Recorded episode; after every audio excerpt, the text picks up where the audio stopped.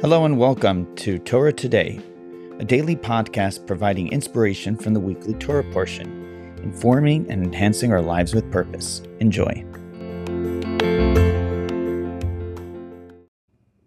This podcast is dedicated to our brothers and sisters in the land of Israel and around the world, and to the success of the IDF Tzahal in their holy work. It's no secret that many throughout history have sought to destroy the Jewish people.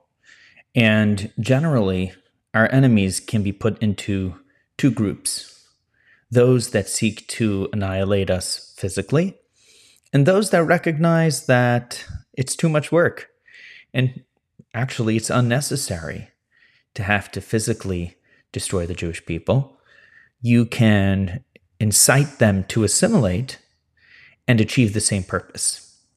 We see this highlighted clearly in today's section of the weekly Parsha, on the second section of Shemot, where Pare, recognizing that the Jewish people are now an adversary and pose a threat because of their rapid uh, repopulation, he seeks to limit their influence and he issues a directive after his stargazers tell him that a savior of the Jewish people has been born or will soon be born, who will redeem them from their current slavery. The stargazers tell him that it is a boy.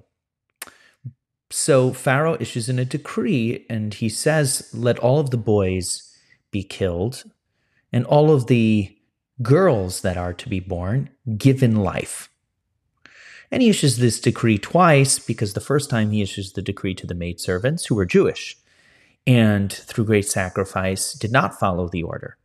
When Pharaoh realizes that children are continuing to be born, boys and girls, he calls them in and they say, Well, we can't facilitate your plan because by the time we arrive, these women have already had their children and have removed them from our presence. So there's nothing we can do. So Pharaoh issues a wider decree to his soldiers, saying that all boys should be thrown in the Nile River and all girls should be given life. But it's a strange terminology. What does it mean to give the girls life? I understand that you're not killing them. Why mention the girls altogether?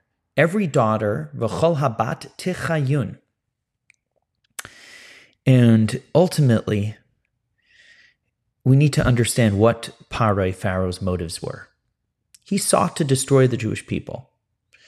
And he highlights the two ways you can do that. Number one, you can attack them physically, literally drown them in the Nile River. But ultimately, the goal is that they should cease to be Jews, cease to live Jewishly, cease to have faith, and to observe and celebrate their traditions.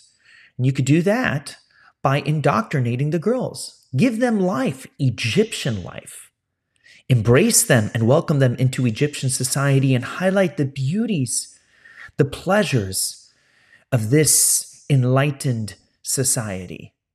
In fact, even his directive for the boys that they shall be cast into the Nile River. There are many ways to kill a child why cast them into the Nile River? Because the Nile River was the ultimate Egyptian deity. And so even that directive highlights his overarching goal, which was to destroy Jewish life in whatever way possible. It didn't matter to him whether they physically ceased to exist or simply that they ceased to live as Jewish people.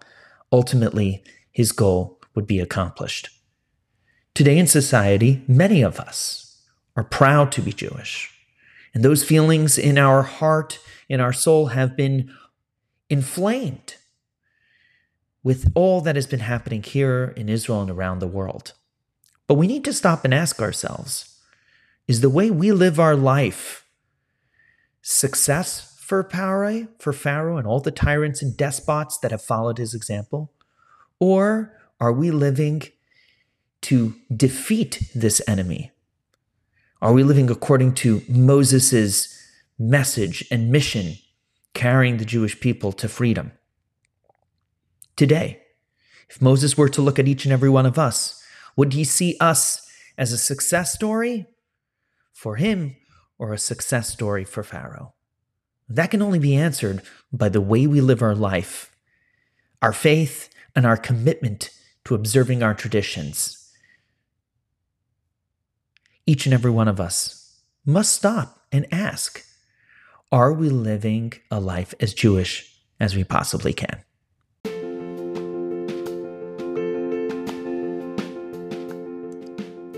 Thank you for listening to Torah today.